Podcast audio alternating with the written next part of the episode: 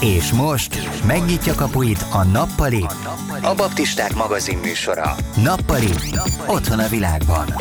Legyél a vendégünk a Nappaliban, ahol beszélgetésre készen vár házigazdánk, Révész Szilvi. Szeretettel köszöntöm a hallgatókat.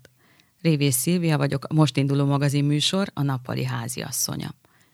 Hegyes Izita műsorvezető társammal havonta felváltva várjuk majd önöket ide a nappaliba, ahol adásonként három-négy vendéggel beszélgetünk olyan témákról, olyan értékekről, amelyek mindannyiunk számára érdekesek és aktuálisak lehetnek. De nem csak vendégeket hívunk ide a nappaliba, olyan áradó rovatokkal is készülünk, mint a baptista közösségek aktuális híreibe betekintő mozaik, és az útravaló, amiben az adások végén egy-egy bátorító üzenettel, lelki útravalóval búcsúzunk majd önöktől. És persze a zenéről se feledkezünk meg. Érezzék hát otthon magukat itt a nappaliban, ahol nem sokára a műsorvezető társammal, Hegyes Zitával beszélgetünk a rádiózásról, a nappaliról és az előttünk álló 2021-es évről. Mai második vendégem dr. Szilágyi Béla, a Baptista Szeretett Szolgálat elnöke lesz, aki bár sok-sok éve dolgozik segélymunkásként, sőt a segélyezést már tanította is, de néhány hónappal ezelőtt vette át a teljes szervezet irányítását Szenci Sándortól, a Baptista Szeretett Szolgálat alapító elnökétől. Harmadik vendégem egy fiatal édesanya, dr. Mészárosné, dr. Seres Leila, a Testnevelési Egyetem tanára, a Baptisták az egészségét munkacsoport vezetője. Vele az új év kezdetén, az újévi szokásokról, fogadalmakról beszélgetünk, az egészséges életmód szerepéről, jelentőségéről, és hogy hogyan kellene lépéseket tegyünk ebbe az irányba. Szeretettel várom Önöket! Nappali. Otthon a világban a Baptisták magazin műsora. Szeretettel köszöntöm első beszélgető partneremet, Hegyes Izitát, akiről most nem mondhatom azt, hogy vendég, hiszen minden második hónapban ő várja majd önöket itt a nappaliban.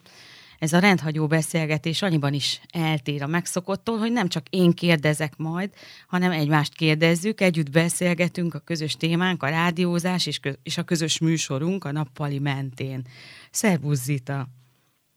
Szia, szia, szeretettel köszöntöm én is a hallgatókat. A rádiós magazin műsor vezetése nem ismeretlen feladat a számodra, hiszen évek óta dolgozol a Baptista Rádió munkatársaként. De miért pont a rádiózás? Hogyan ismerkedtél meg a rádióval? Hát még egyetemista koromba kell visszanyúlni ehhez az élményhez kommunikációs média szakon végeztem, és az egyetem alatt kipróbáltam több mindent, újságírás, tévézést, és itt jött a rádiózás is, ami először csak egy ilyen jó gyakorlati lehetőségnek tűnt, de aztán, ahogy elkezdtem az interjúkat, elindult a műsorom a Baptista Rádióban, egyre inkább szívemhez nőtt ez a, ez a műfaj, ez a szakma, aminek több oka is van. Az egyik az az, hogy nagyon élveztem a beszélgetéseket a, a vendégeimmel, nagyon szeretem megismerni más embereknek a történetét. Én azt gondolom, hogy nagyon sokat tanulunk más embereknek a történeteiből, az ő megértéseikből, az ő szívügyeikből.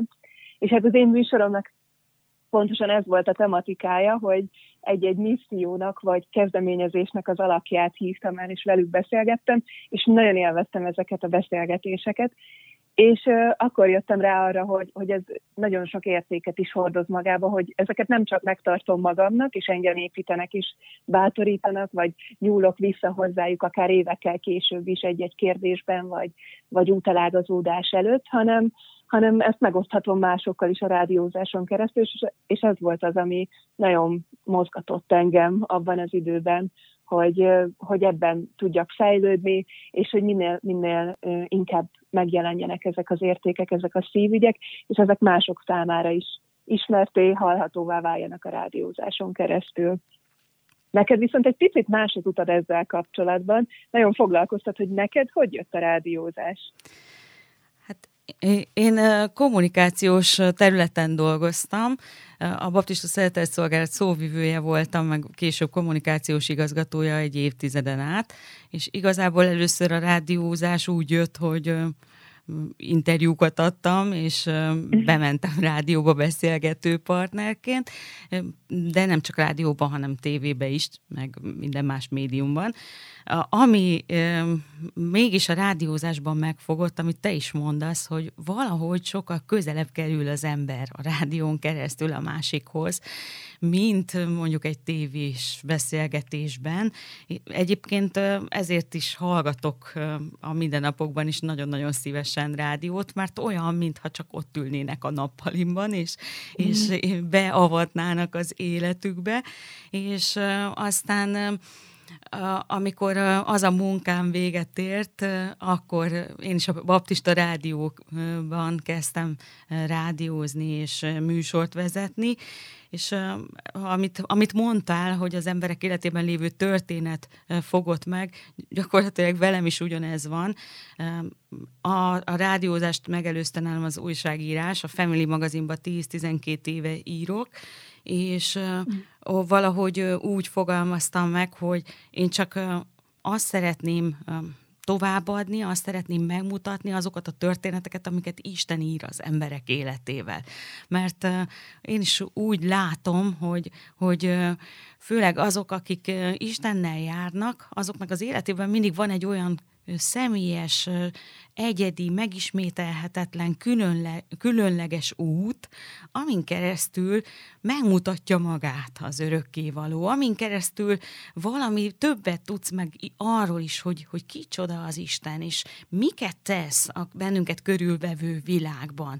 És mindig ezt keresem, hogy, hogy az az adott ember, akivel beszélgetek, főleg, hogyha keresztény emberekről beszélünk, akkor, akkor mi az a történet, amit Isten rajta keresztül ír? Mi az, ami, ami kiábrázolódik az életében? Hogyan tapasztalja meg ő az Istent? Meg nagyon bensőséges dolog is, hogy beavatnak a, a, a titkaikba, beavatnak az életük legmélyebb motivációiba, és hiszem azt, hogy, hogy, hogy mások számára is inspiráló. Úgyhogy hogy talán ez az, ami közös így bennünk. A rádiózás mellett egyébként te mivel foglalkozol még jelenleg? Hát ugye említettem ezt a szívügy kérdést, hogy nagyon szeretem megismerni egyes embereknek a szívügyeit, azt, hogy mi motiválja őket, mi az, amit a, a világban az egyik legfontosabb dolognak tartanak, vagy amiért szívesen tesznek, akár anyagi vagy bármilyen más juttatás nélkül, csak azért, mert hogy fontosnak érzik, és mert az belülük következik, és az Isten ültette el azt, azt a szívükben. És alapvetően a szakmámnak ezt a részét gyakorlom, hogy ezeket a szívügyeket szeretnék segíteni, láthatóvá tenni, ezért kommunikációs stratégiákat vagy különböző megjelenési lehetőségeket tervezek, biztosítok alapítványoknak, kisebb közösségeknek, akiknek van valami nagyon fontos ö, szívügyük, ami, ami felé szeretnének menni, amiért szeretnének tenni, én pedig ezt szeretném láthatóvá varázsolni, vagy segíteni azt, hogy tényleg minél többekhez eljusson az a fontos érték, amit ők képviselnek. Úgyhogy a munkám egyik része, ez egy ilyen kommunikációs szakemberként, tanácsadóként dolgozom ilyen kisebb közösségekkel vagy alapítványokkal. A másik oldala az pedig az én szívügyem, ha már ennyi mindent beszéltem ugye másoknak a szívügyéről, ahogy nyilván az ember megismeri egyes embereknek a mozgatórugóit, egyre inkább kivilágosodik az, hogy mi az, ami meg engem mozgat, mi az én mozgatórugó, mi az, ami nagyon fontos számomra. És nekem ennek nagyjából két fókusza van. Az egyik az a fejlődés központú gondolkodás és a tudatos életvezetés, amit a saját életemben is nagyon fontosnak tartok, és szeretnék ebben folyamatosan fejlődni, és fejlődés központúnak is maradni. A másik oldala pedig a, a, a nőknek, és, illetve a fiatal lányoknak a bátorítása és segítsége, és ö, éppen ezért velük is szoktam együtt dolgozni.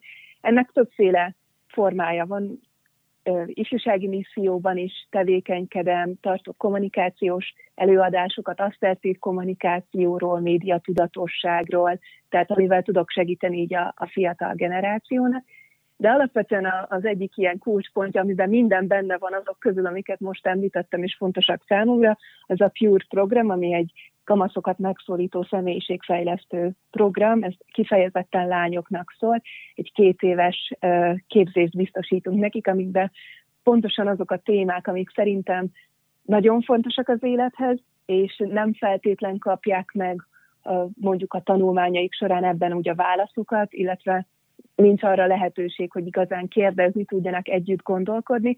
Ezeknek szeretnénk egy teret adni, és, és különböző témák mentén együtt gondolkodni a lányokkal, és segíteni őket egy tudatos felnőtt életnek a megalapozásában. Úgyhogy ez az, ami még kiteszi az időmnek jó részét, de hát nem cserélném el semmi másra. És azt tudom, hogy köztünk azért van több ilyen közös pont, amiben, amiben így tevékenykedünk, ami talán számodra is fontos. De mivel foglalkozom még a rádiózáson kívül? Hát miközben hallgattalak, akkor így elmosolyodtam, mert hogy, hogy gyakorlatilag én is a nőkkel foglalkozom, csak nem azzal a korosztályjal, ami, amivel, vagy a, akikkel te, mert hogy nem az az én korosztályom.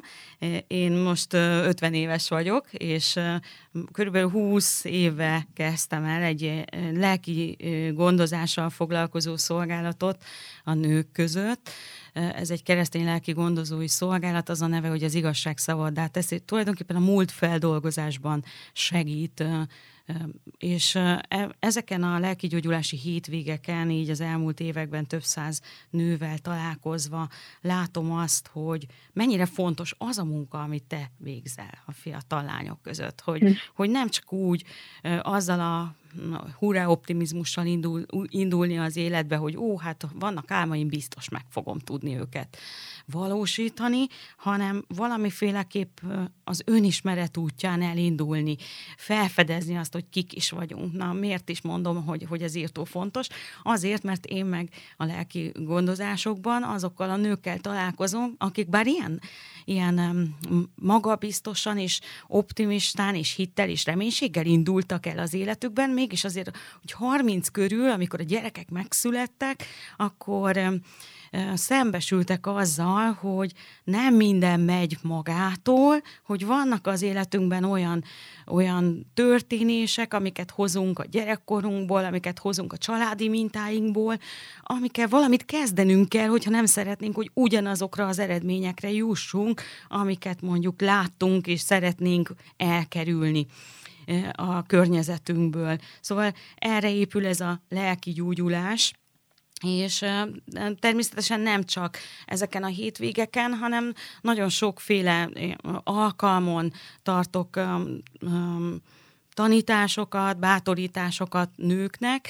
Most néhány hónapja már a Baptista Egyház női missziójának a vezetőjeként is, de épp az előző munkámat, a kommunikációs munkát azért hagytam ott négy évvel ezelőtt, mert mert nekem is ez, a, ez is a szívügye. Az embernek nagyon sok szívügye van, és aki így érzékeny, az bármire rádobban és rámozdul. Én egy ilyen uh, impulzív alkat vagyok, de azért azt is látjuk, hogy az élet véges, meg a, a, a nap is véges, és nem mindenbe tudunk ott lenni, és ezért kellett meghoznom azt a döntést, hogy, hogy ahhoz, hogy, hogy, hogy ezen a területen a, a a nők bátorítása a, és segítése területén többet tudjak tenni, ott el kell engedjek valamit, és bármennyire is a, a szívem központja volt, vagy középpontja volt a segélyszervezet, ahol dolgoztam, azt el kellett engedjem, és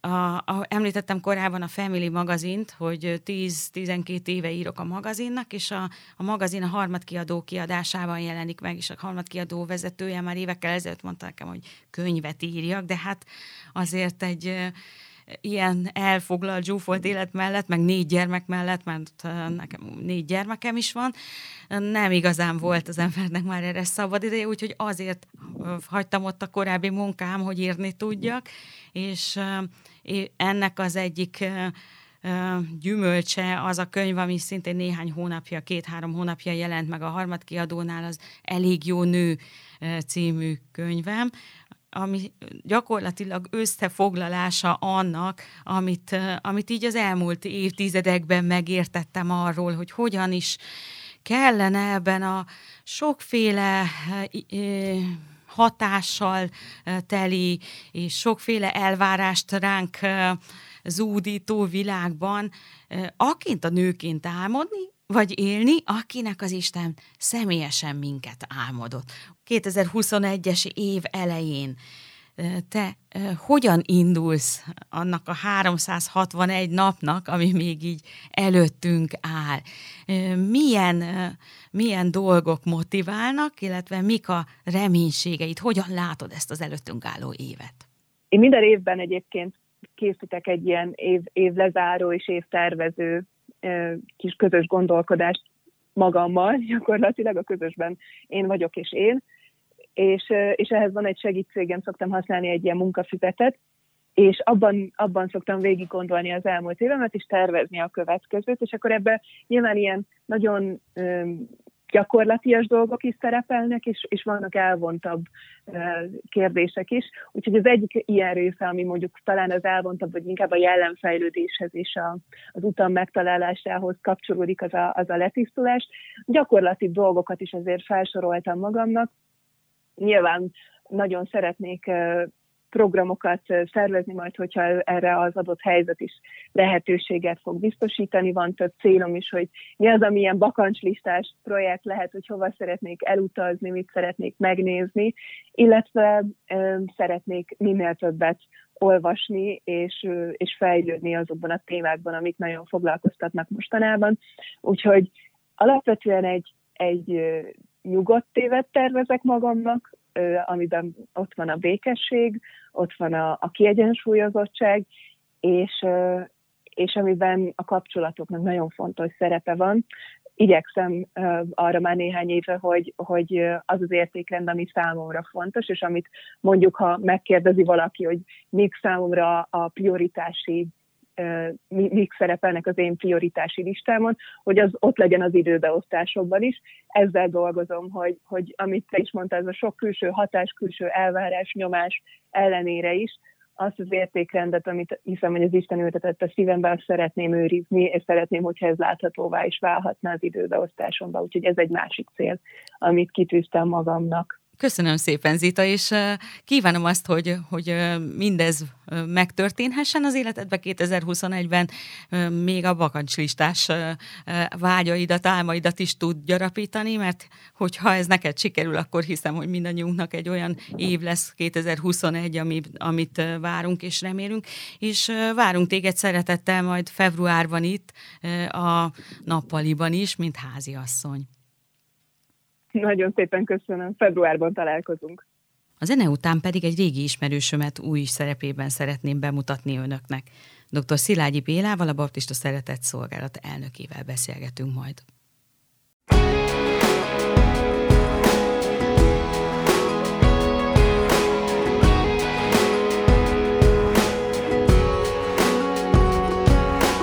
Ever get something in your head Nothing you heard or something you read.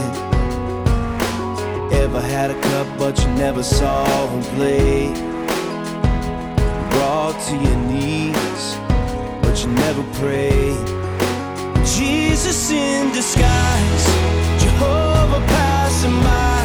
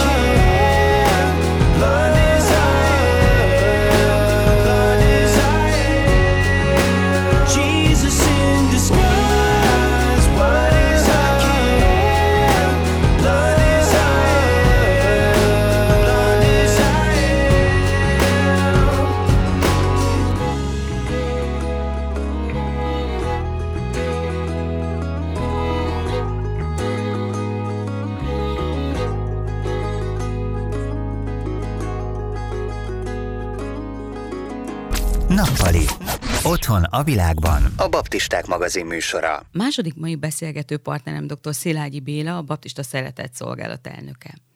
A Baptista Szeretett Szolgálat az ország egyik legnagyobb segélyszervezete. Több mint negyed évszázada segíti a rászorulókat itthon és a határainkon túl. Már a naponta 14 ezer ellátottról gondoskodik a szociális szférában, és a, az általa fenntartott iskolákban több mint ö, 14 ezer diák tanul.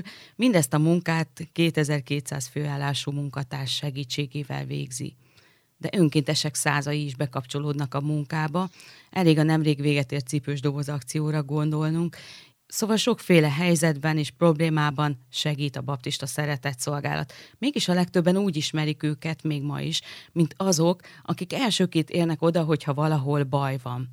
A Rescue 24 speciális mentőcsapat, ugyanis ha a világ bármely pontján valamiféle vészhelyzet adódik, képes arra, hogy 24 órán belül megjelenjen és megkezdje a segítség, segítségnyújtást.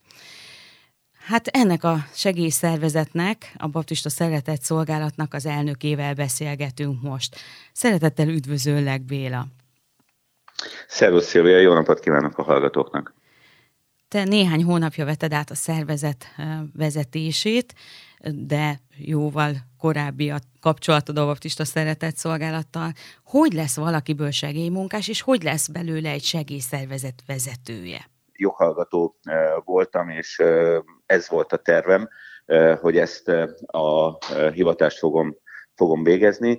Aztán az egyik nyáron a kedves barátom elhívott egy holland csapatnak tolmácsolni, akik szerte az országban járták a városokat, és egyrészt beszéltek arról a hitről, ami bennük van Jézus Krisztussal kapcsolatban, másrészt pedig nagyon sok olyan intézményt látogattunk meg együtt, mondjuk fogyatékos gyermekeknek az otthonát, idős otthonokat. Nagyon sok olyan helyen voltunk, ahol javítóintézetben élő fiatalokkal tudtunk beszélgetni, és ez olyan hatással volt rám, hogy azt mondtam, hogy hogy hát lehet, hogy inkább ez, lehet, hogy inkább ez az én pályám, lehet, hogy inkább ezt szeretném csinálni.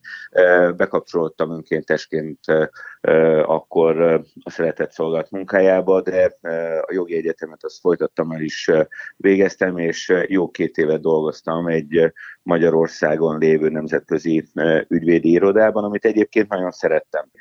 De valahogy a szívem mégiscsak, mégiscsak húzott vissza a szeretett szolgálathoz.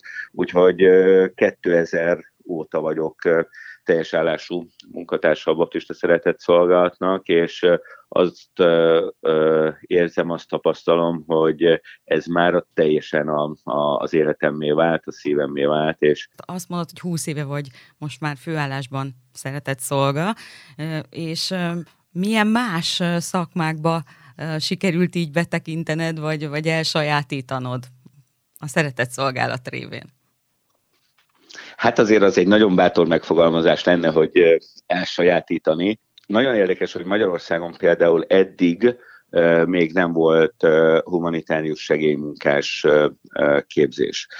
Most hamarosan az Óbudai Egyetemmel tudunk egy ilyen képzést indítani, amit nagyon-nagyon várunk. A, egyrészt az elmúlt évek során tanultuk meg, hát ilyen on the job típusú tapasztalatszerzés volt ez, nagyon sok olyan külföldi segélyszervezettel tudtunk együtt dolgozni, akik jóval régebb óta végzik ezt a hivatást, és rengeteget, rengeteget tudtunk tőlük tanulni. Én is tanulhattam az egyik New Yorki Egyetemen humanitárius segélyezést, és rengeteget segített. Spektrumú terület az, amiben, amiben egy segélymunkás belekapcsolódik, legyen az mondjuk logisztika, hogyan jut el egyik helyről a másikra a segítségnyújtás, hogyan tudunk akadályokat leküzdeni, amikor mondjuk le vannak zárva a határok, le vannak zárva repülőterek, hogyan tudunk mondjuk egészségügyi segítségnyújtást adni.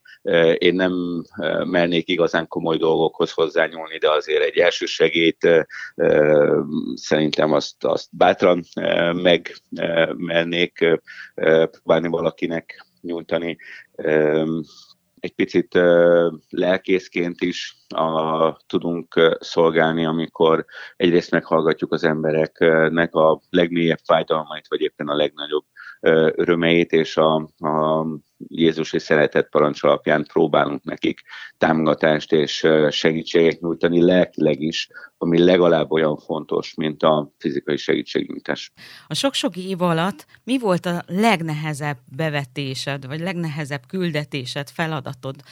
Amikor külföldre megyünk, az 99%-ban nem mondjuk egy konferencia vagy egy előadás kapcsán történik, hanem vagy katasztrófa, természet okozta, vagy ember okozta katasztrófa, vagy éppen egy háborús helyzet, ahova, ahova mennünk kell. És ezek lehetne említeni mondjuk az egyik legveszélyesebb helyzetet, amikor aknamezőre kerültünk Afganisztánban, amikor két kamionnyi segítséget vittünk valami világtól eldugott kisvárosokba, de az egyik történet, ami legjobban bevésődött a, a szívembe, az Butel nek a története egy 11 éves kislány Haitin.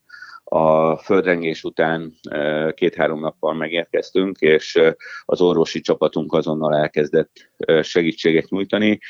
Találkoztam egy olyan kislányjal, akit a félig leomlott kórháznak a parkolójában láttak el, a, láttak el az orvosaink, és amikor meséltettük őt arról, hogy mi történt, mi történt vele, akkor elmesélte, hogy sajnos az édesanyja már korábban meghalt, az édesapja pedig a földrengésben vesztette el az életét, rá omlott a ház, és őt az idősebb testvére tudta valamilyen módon kihúzni a romok alól.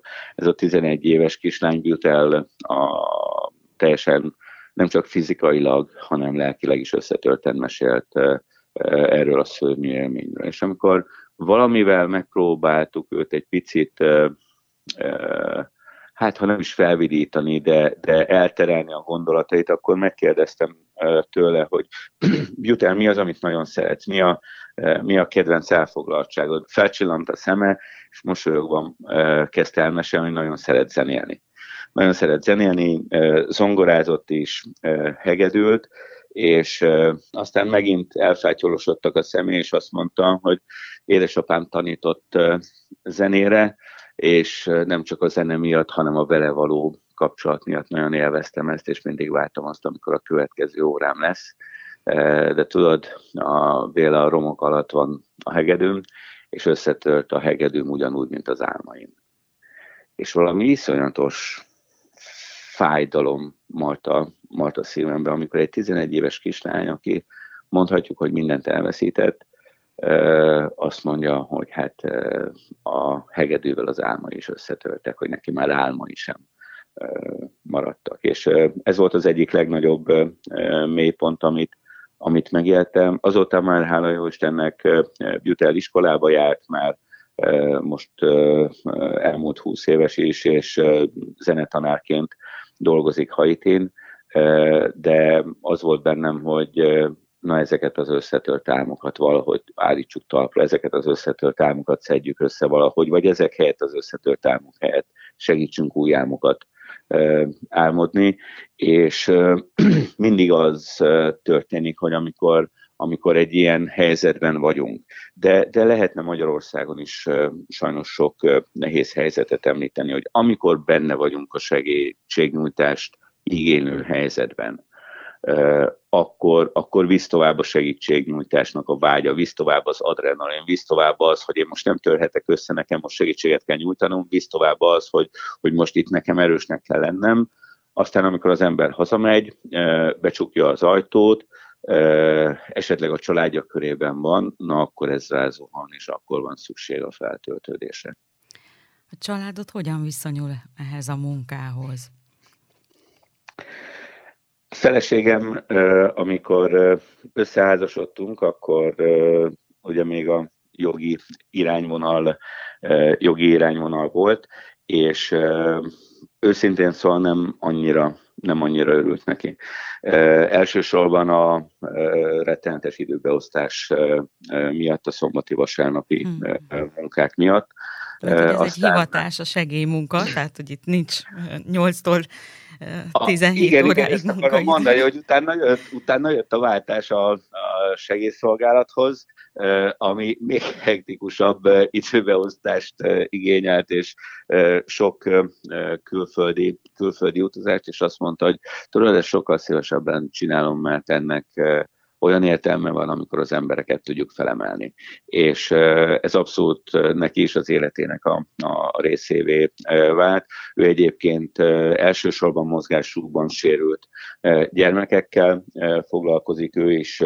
Aztán a, a, van egy nagyon kedves történetem a e, nagyfiammal, ők is, vagy ő is volt velünk jó pár helyen segíteni, volt, ahol családostól töltöttünk egy fél évet Haitin, vagy szintén egy fél évet Kambodzsában, illetve Vietnámban. De az egyik kedvenc történetem az magyarországi, amikor Bőte Csaba atyához, illetve hát az ő gyermekeihez vittünk a Parajdi sóbányába több ezer cipősdobozt, és először úgy volt, hogy csak én fogok utazni, és beszélgetünk a családban, akkor a, a Benedek fiam összerakott egy dobozt a egyrészt vásároltunk is játékokat, de például a kedvenc autóját beletette. Másnap reggel, amikor, amikor indulásra került volna a sor, látom, hogy ő is öltözik, mert kabátban ott áll a, az ajtó előtt, és mondja, hogy apa, szeretnék veled menni. És látom, hogy nagyon dudorodott a kabátjának a zsebe.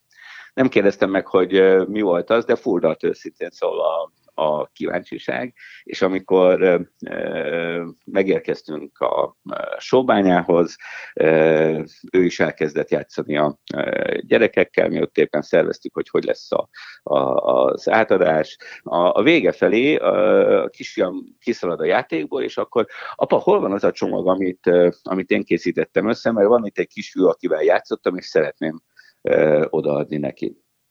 És látom ám, hogy a dobozzal együtt átad még valamit, ami a zsebében dudorodott malacpersely volt, amibe egy év óta dobálta a 20-asokat, 50-eseket, azokat is azokat is alatt. És azt mondtam, hogy na, ezért, ezért, is, ezért is megértem erre, annyira jó lenne, hogyha, hogyha így nőnének fel a fiaink és lányaink, hogy önzetlenül oda tudjuk azt adni, ami, amire másnak nagyobb szüksége van. Szenci Sándor, akit talán a hallgatók közül is nagyon sokan ismernek, betegsége miatt most már egy új helyzet állt elő a Baptista Szeretett Szolgálat élén. Úgyhogy a 2021-es év indulásakor most arról szeretnélek kérdezni, hogy hogy milyen reménységed van, milyen perspektívákat látsz magad előtt, mit látsz a legfontosabb feladatnak? Szenci Sándor mellett mondhatom, hogy váltam fiatal emberből érett férfivá egy olyan fiatal emberből, aki szeretne valamit segíteni, és szenvedélye van, olyan személy, aki igazán fontosnak tartja azt, hogy azok, akik ránk bízottak, azok megkapják azt a segítséget. És igazából, amikor a következő időszakra gondolunk, akkor, akkor ezt nem tudjuk elválasztani az elmúlt 25 évtől. Tehát én nagyon hálás vagyok azért, amit Sándor mellett láttam, és élhettem át. Nagyon hálás vagyok azért, ahogy Isten rajta keresztül megalapította és vezette és építette fel. Elnök emeritusként további tanácsokkal lát el, ami, ami szintén nagyon sokat, nagyon sokat jelent. És akár hogyha a, a következő évre vagy a következő évekre gondolunk, akkor alapvetően ez a, ez a cél, hogy mindazok, akik körülöttünk vannak a, a, a legifjabb három éves kisobodásaink, vagy éppen, vagy éppen a uh, legkiemelkedőbb diákjainkat segítsük abban, hogy sportban, tanulásban, szakmában, robotikában, akár um, Európa-bajnoki, világbajnoki címeket is tudjanak szerezni, vagy csak nagymestereink vannak, OKV, OKTV győzteseink vannak, tehát a nehéz sorsú diákoktól a, a legtehetségesebb és legkiemelkedőbb diákjainkat tudjuk előre. Mi nagyon hálásak vagyunk azért, hogy, hogy hihetetlen odaszánással dolgoztak a, a munkatársaink mondjuk az idős otthonokban, és olyan áldozatot hoztak meg az elmúlt időszakban, éppen azért, hogy az időseinket biztonságban tudhassuk, hogy az időseinkért mindent megtehessünk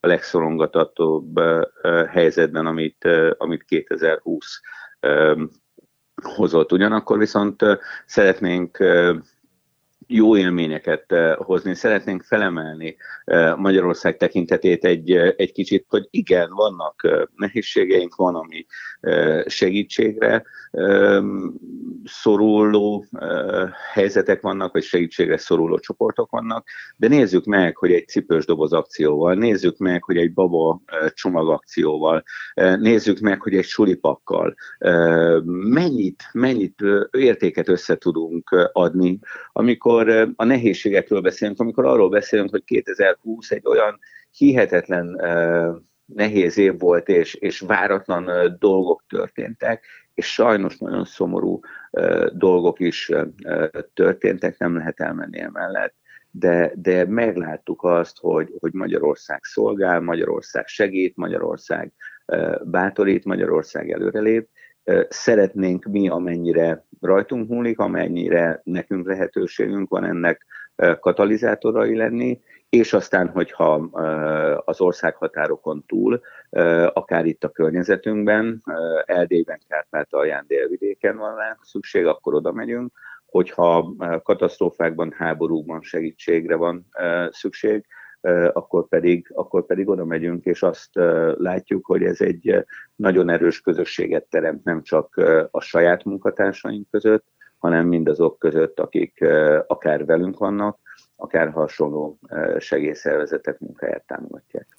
Hát kívánok sok áldást a, a munkátokra 2021-ben is, és hogy minél több helyen, módon tapasztaljuk meg azt, amiről beszélsz, hogy része lenni a segítségnek, az az, ami tulajdonképp minket is áldás alá visz, és, és örömet jelent számunkra, ahogy a példabeszédek írja, hogy aki mást felüdít, maga is felüdül, aki mást épít, maga is épül. Köszönjük szépen a beszélgetést. Dr. Szilágyi Bélát, a Batista Szeretett Szolgálat elnökét hallhatták.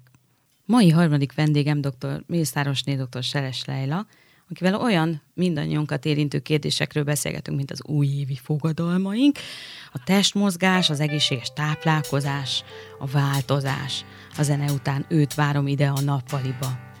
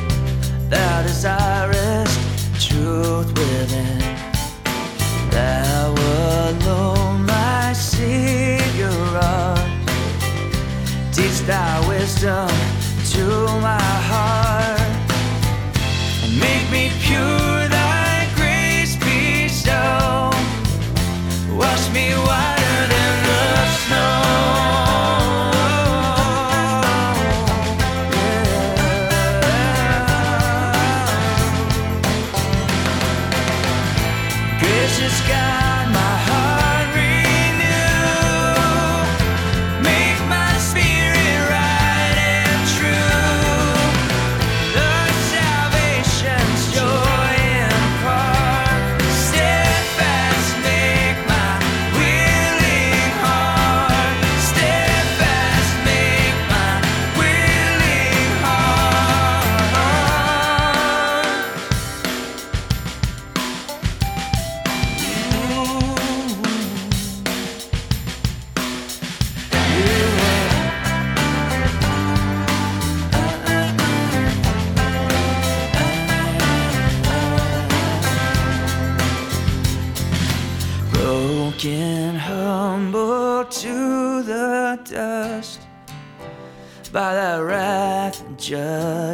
Just. Let my contrite heart rejoice, and in gladness hear thy voice. From my sins, oh, hide thy face, and block them out in boundless grace.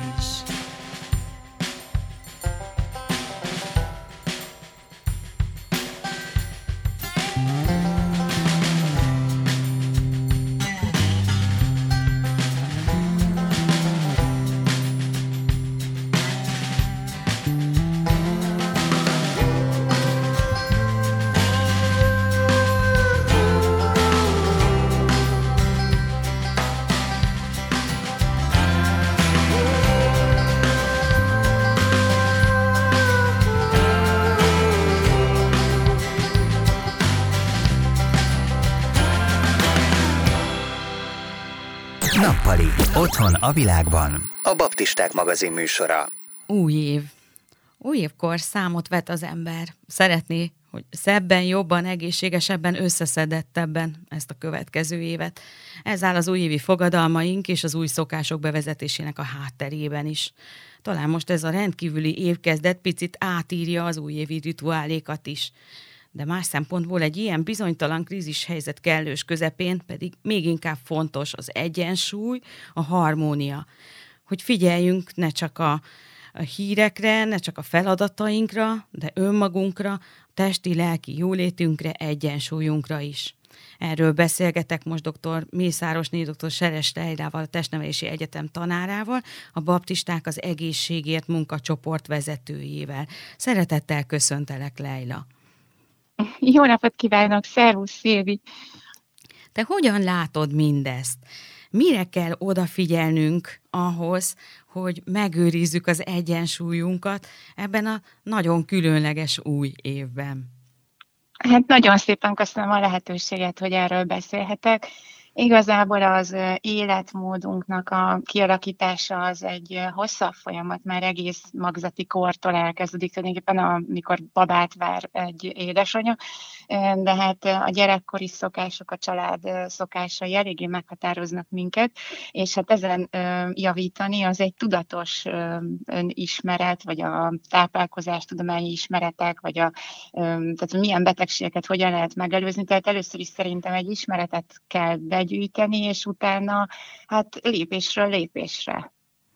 Tehát én úgy gondolom, hogy egy elhatározás az jól jön, de az, hogy azt mondom mondjuk, hogy innentől kezdve minden nap nem tudom milyen nagy erőfeszítéseket fogok tenni a testmozgás terén, vagy a táplálkozás terén, ez, ez nem biztos, hogy beválik, és úgy tűnik, hogy ezek az újévi fogadalmak, ezek általában nem szoktak sikerülni. És emiatt úgy látod, hogy, hogy nem egy tudatos döntés előzi meg őket, hanem inkább csak ilyen impulzus döntések ezek? Mm, hát lehetséges, hogy már nagyon szeretnénk változtatni, de a módja az nehéz, ugyanis az életmódunk eléggé zaklatott. Vannak nagyon jó módszerek, tehát például az, hogy tényleg lépésre lépésre változtatni, ugyanis én úgy gondolom, hogy nem lehet tehát nem lehet csak fellángolásból megváltoztatni az életmódunkat, tehát ez, ez tényleg egy nagyon hosszú távú döntés kell, hogy legyen. Tehát a divatos fogyókurák, vagy, vagy ezek az adhok rövid távú tervek, ezek általában nem, nem tudnak így működni, mert a szervezetünk nem ilyen. Tehát a biokémiai háttere a táplálkozási folyamatoknak, tehát az, az hosszú idő, míg az enzimek változnak. Tehát, hogyha mondjuk azt szeretnénk mondjuk, hogy egészségesebben táplálkozunk, tudjunk, és, és máshogyan e, tudjanak működni ezek a folyamatok. Tehát ehhez nagyon-nagyon sok idő kell. Tehát, hogyha ezt egy-két hétig csináljuk, akkor ez ne, nem fog működni. És hogyha valaki mégis szeretne azért változást, akkor hogyan induljon ebben? Tehát, hogyha azt mondja, hogy jó, rendben, akkor ezt megértettem, de egy kéthetes diéta nem segít nekem, mi kell ahhoz, hogy, hogy a szervezetem olyan módon alakuljon át, vagy működjön másképp, hogy hosszú távon sikereim legyenek, vagy hosszú távon hát szerintem nagyon sokat jelentene, hogyha mondjuk az ember felmérni, hogy eddig hogyan működött. Tehát mondjuk egy táplálkozási napló három napig, és egy ilyen fizikai aktivitás napló, vagy esetleg megnézni a telefonban, hogy a lépésszám mennyi volt. Általában mindenki azt mondja, hogy azt lehet megváltoztatni, amit már tudunk, hogy hogyan éltünk addig, és akkor ahhoz képest kicsi lépésbeli változtatások. Tehát mondjuk, ha megvan a táplálkozási napló, akkor ott kiszűrni, hogy mi lehet a gond. Tehát lehet, hogy valaki mondjuk nagyon sok finomított szénhidrátot, vagy gyorsan felszívódó szénhidrátot fogyaszt, és akkor lehet, hogy neki az lenne a jó, ha ő egy 180 g szénhidrátos diétát folytatna, de hát egyik napra a másikra ezt nem lehet megcsinálni szerintem. És saját példa is, hogy úgy lehet megcsinálni, hogyha mondjuk kitűzünk egy héten egy napot, és azt mondjuk, hogy na, akkor ezen a napon megpróbálom ezt a táplálkozást így megoldani, és megnézni, hogy mi segített. Tehát mindig csak a jó példák visznek előre.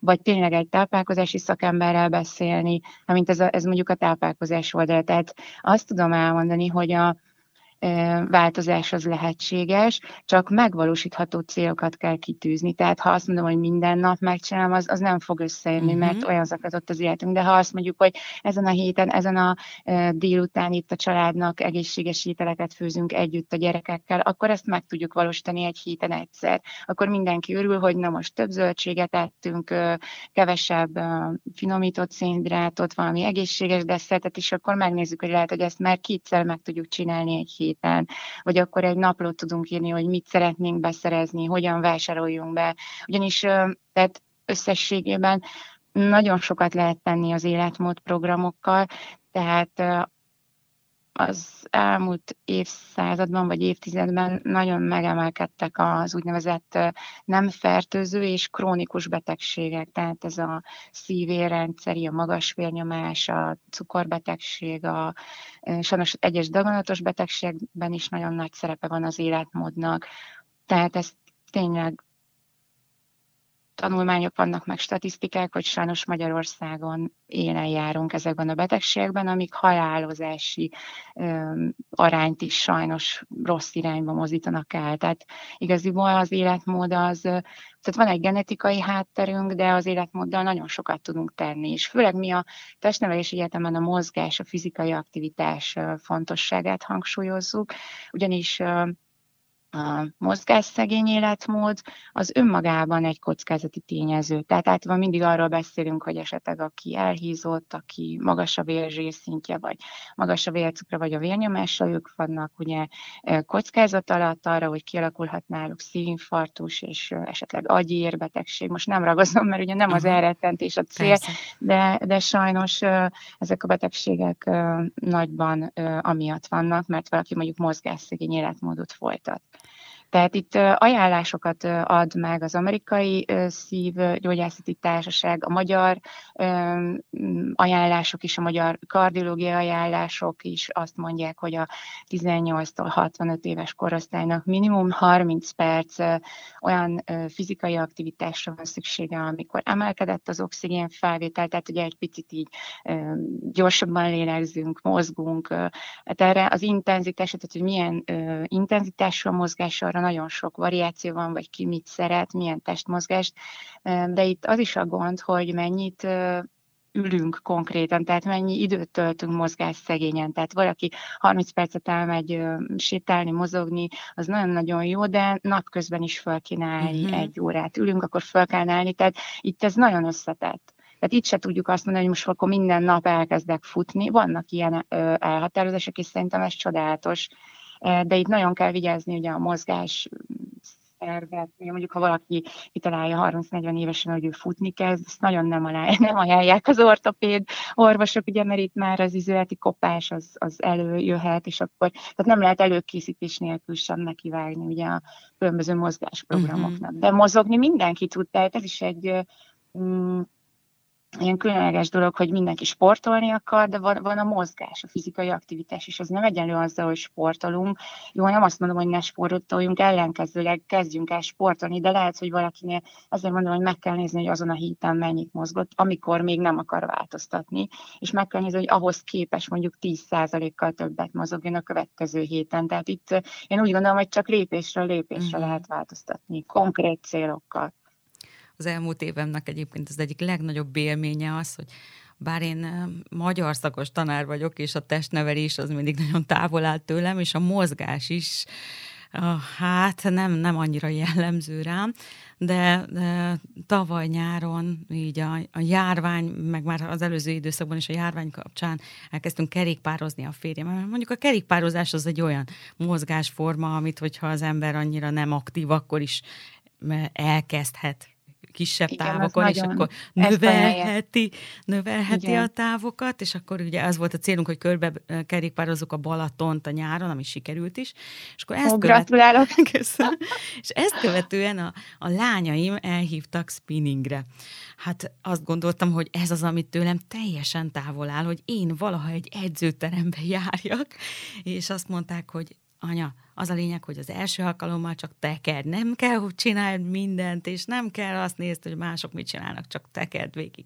És vegyél egy öt alkalmas bérletet, és csak akkor add fel, hogyha azt az ötöt végigjártad, és annyira sokat segített ez, hogy, hogy ők motiváltak, bár bevallom őszintén, hogy az első alkalom után sírva fakadtam, mert úgy éreztem, hogy annyira távol állok a többiektől, de így két-három hónap után gyakorlatilag ugyanúgy végigcsináltam, mint azok a fiatal lányok, meg asszonyok, akik ott oda jártak ebbe a, az edzőterembe, szóval, hogyha nekem sikerült, akkor azt hiszem bárkinek sikerülhet, csak tényleg el, el kell határozzuk, és és nem feltétlenül január 1-én, hanem hosszú Igen. távon, hogy, hogy változást akarunk.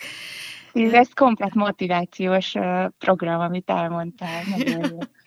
Igen, a kerékpározást ajánlják, tehát olyan mozgást, például nagyon érdekes, például a mm, ez az izületi kopás kérdéskör, mert a terhelés, a túlterhelés az rontja, ugye, hát hogyha valaki megterhelő mozgásokat végez, de egyébként pedig, ha valaki nem mozog, tehát ülő munkát folytat, és egyáltalán nem mozog, akkor is elkopnak az izületek, mert uh, ugye oxigén és tápanyag ellátás attól függ, hogy mennyi uh, mozgás van. Igaziból az segíti a porcoknak, a, a porcokban nincsen ér az izületi porcon, és azért így mind a kettő uh, rossz, tehát ha valaki túlterheli, vagy ha egyáltalán nem mozog, és a kerékpározás az pont az, ami, ami nem terheli túl, és megvan a mozgás, tehát testsúly, tehát terhelés nélküli mozgás, és igaziból az, hogy így tudtátok egymást motiválni, az meg annyira jó, és a mozgás igaziból örömet jelent, csak valahogy ezt kellene átvinni a köztudatba, hogy nem csak a sport jelent mozgást, hanem ha valaki egész nap tevékeny, tehát föláll, sétál, jön, megy, ez is nagyon-nagyon fontos de természetesen emellé be kell iktatni olyan időszakokat, amikor nő az oxigén felvétel, és a legjobb, ha ezt minimum 30 percig végzi valaki, és van előtte bemelegítés és levezetés, tehát azért 40-45-50 perc, és ha ezt hetente háromszor végzi legalább, tehát az már a sport kategória, tehát ezt így azért át kéne vinni a gyerekeknek, hogy, hogy a munkás az, az nagyon fontos. Tehát, hogy egész nap te is édesanyja vagy, van három hát kisgyereket, te hogy tudod őket rávenni a mozgásra? Hát ez egy nagyon nagy kihívás egyébként. Mondjuk hálás vagyok az ő iskolai testnevelő tanáraiknak, mert nagyon motiválják őket, és azért a mindennapos testnevelésbe vezetése az egy, az egy nagyon jó vívmány itt Magyarországon. Volt olyan nemzetközi oktatási napjaim, amikor találkoztam edzőkkel különböző országokból, és nem mindegyik országban van mindennapos testnevelés. Szerintem ez nagyon-nagyon fontos, ez direkt azért vezették be, hogy már a gyerekeknél megelőzzék ezeket a különböző mm, betegségeket, mert sajnos egyre korábbi életkorban el tudnak kezdődni. De a gyerekeim egyébként nagyon szeretnek mozogni, ők is kerékpároznak valamikor itthon is. Hát most ugye a karanténos időszak az nagyon nehéz tud lenni, de keresnek olyan mozgás applikációkat, meg ilyen gimnasztika gyakorlatokat, amit szoktak így akár együtt is, vagy zenére végezni. És egyébként a gyerekeknél minimum egy óra az a napi hát közepesen intenzív aktivitás, tehát hogy jól kimelegedjenek és jól kifussák magukat, tehát minimum egy órát kell, kell naponta így szaladgálniuk.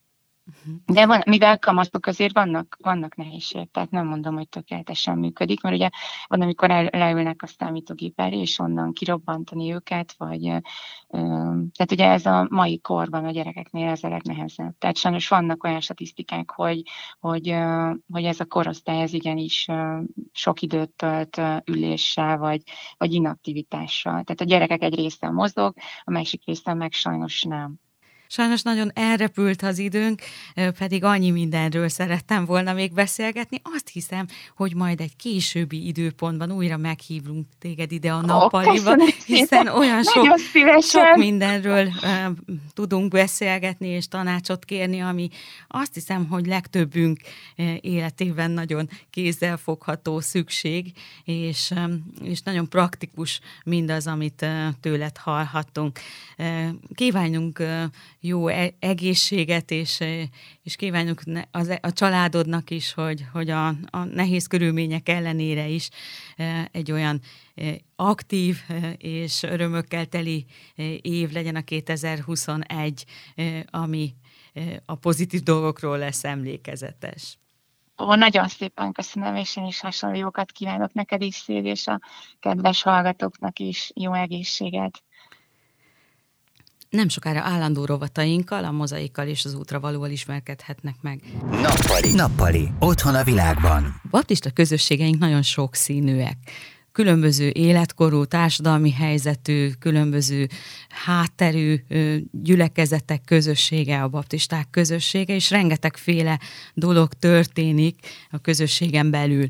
A mozaik egy olyan állandó rovatunk, amelyben egy kicsit megismerhetik a hallgatók a közösségünk életét. Nem sokára a mozaik következik. Mozaik. Hírek a baptisták mindennapjaiból. Szeretettel köszöntöm a kedves hallgatókat, én Hegyesi Zita vagyok. A következő néhány percben a Baptista Egyház aktuális híreit osztom meg önökkel. 2020 végén jelent meg a Magyarországi Baptista Ifjúsági Misszió dicsőítő csapatának albuma, mely a Gyógyír nevet kapta.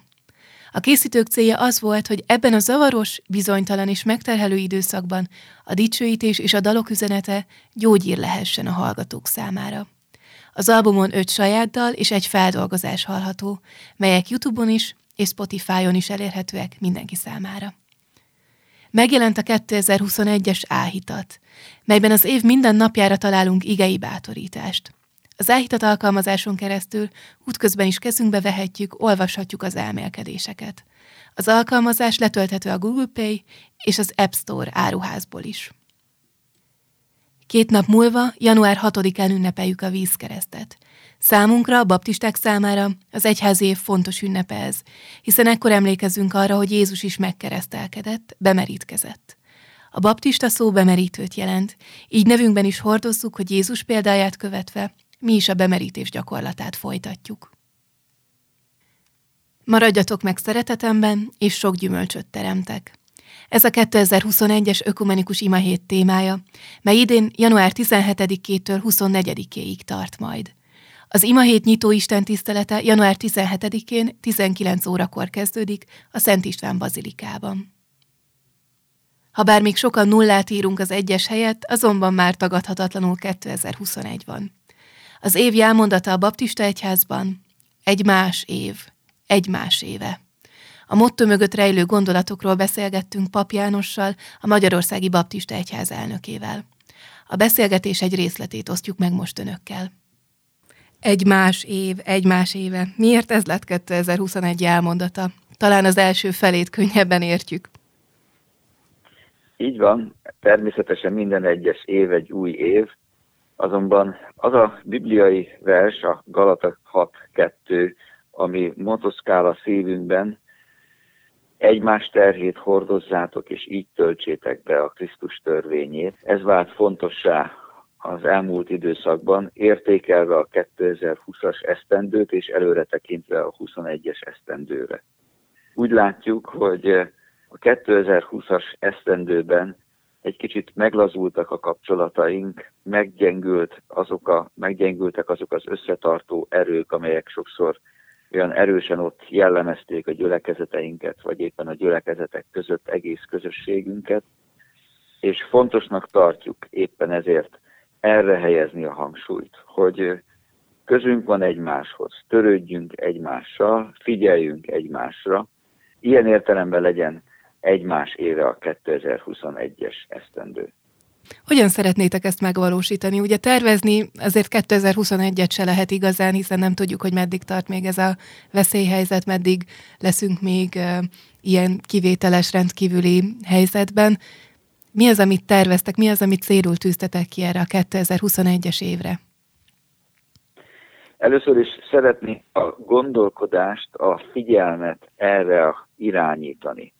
Tehát, hogy ne csak magunkat törődjünk, ne csak a saját biztonságunkra gondoljunk, ne csak a szűkebb körű családunknak a e, e, dolgaival foglalkozzunk, vagy a félelmünkkel, hanem lépjünk, merjünk kilépni, és e, gondoljunk arra, hogy szükségünk egymásra.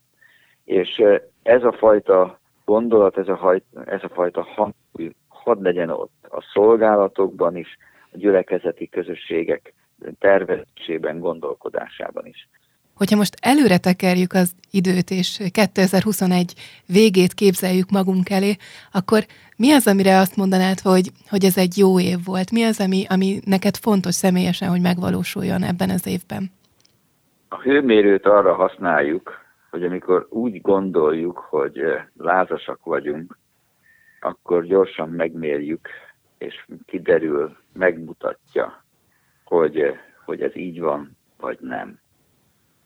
Egy közösségben, egy egyházi gyülekezeti közösségben is e, a tapasztaltabb emberek gyorsan e, a hőmérőjükkel, a lelkükkel érzékelik azt, hogy van-e belső, belső tűz, összetartás, a szeretetnek a tüze ott van, vagy, vagy meghidegedett. Én azért imádkozom, és azért szeretnék dolgozni a következő esztendőben, hogy úgy fejezzük be a következő évet, hogy a gyülekezeteinkben általánosan és közösségünkben így összefoglalóan is a gyülekezetek, közösségeknek a hőmérői meg azt mutassák, hogy, hogy, hogy ott van a tűz, ott van a Isten szeretetének a melege.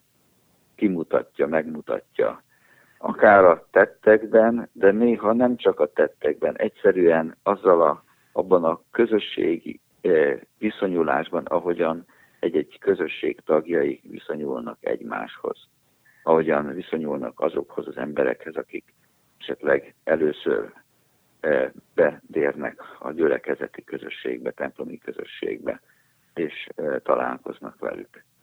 Szóval azt szeretném látni, hogy év végére lázasan dolgoznak a gyülekezetek a kapcsolatokon, a szolgálatokon, Krisztus törvényének a betöltésén. Nappali.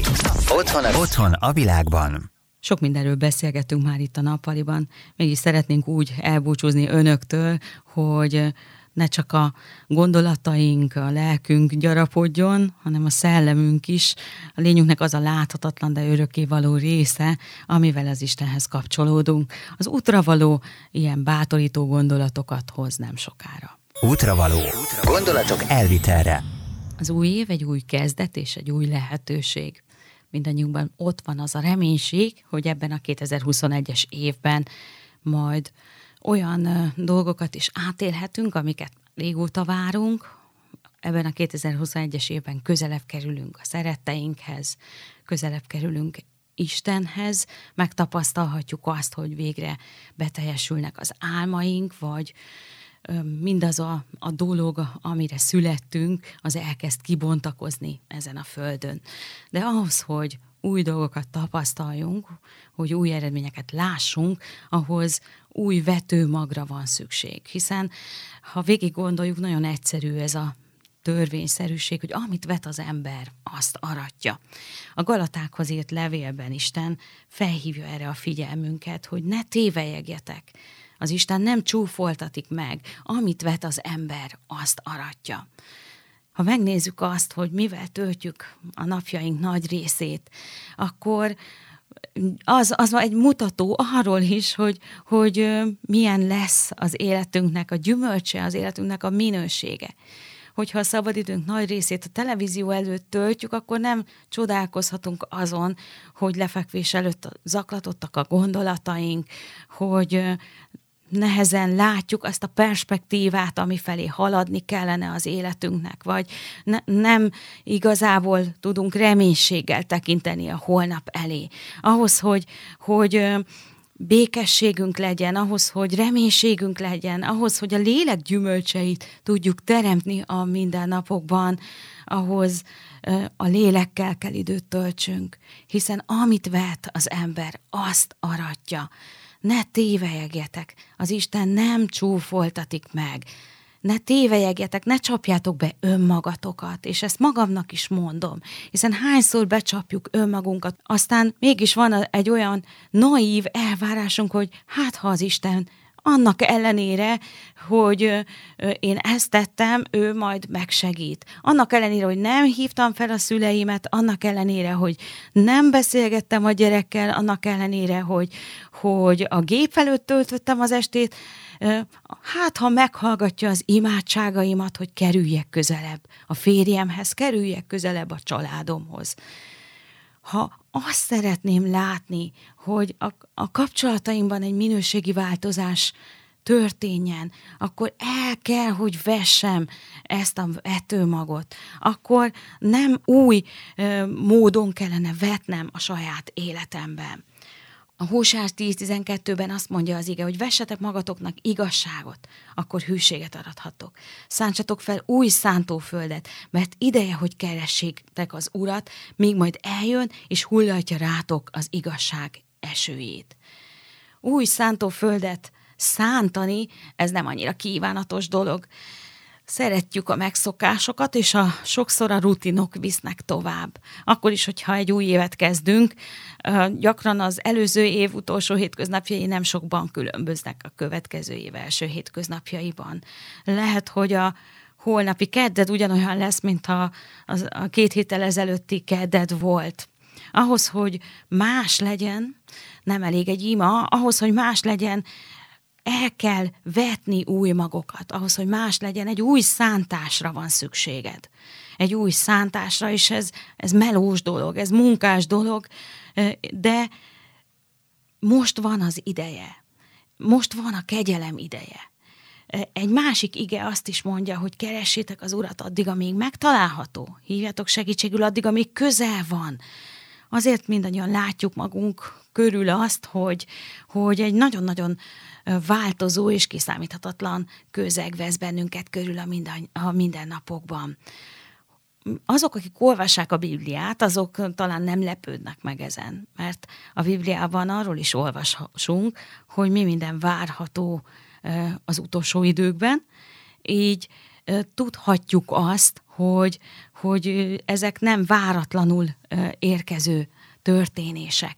De bármit is tartogasson ez a 2021-es év, azt is olvassuk a Bibliában, hogy Isten megígérte, hogy veletek leszek minden napon a világ végezetéig. Ő itt van, ő elérhető, a Szentlélek által jelen van, az ifjakban, a vénekben, jelen van a munkahelyeinken is, nem csak a templomokban, vagy a gyülekezeti házainkban. De ahhoz, hogy közel tudjon jönni a szívünkhez, kell adnunk neki egy esélyt, kell vetnünk a, a vele való kapcsolatba is, és egy új szántást szántani, egy mélyebb szántást szántani. És a, az igazságot vetni, mert akkor tudjuk az ő hűségét learatni.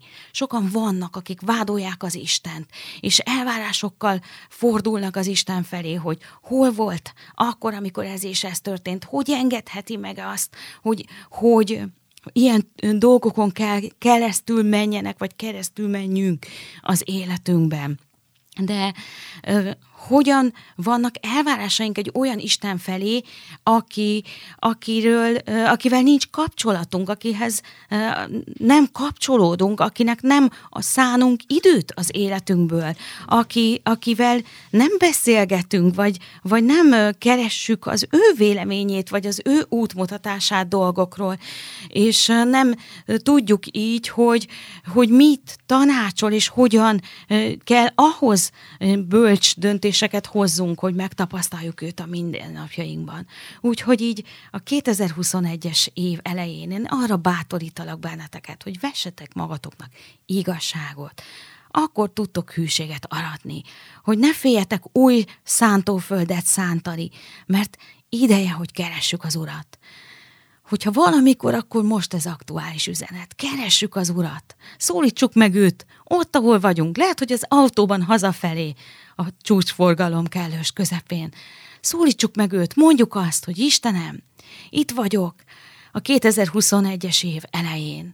Nem tudom, mit hoz számomra ez az év, de bárcsak hozná azt, hogy téged jobban megismerjelek. Bárcsak hozná azt, hogy a, az életemnek az az örökkévaló dimenziója, a szellemem Isten tudatosabban élhetne.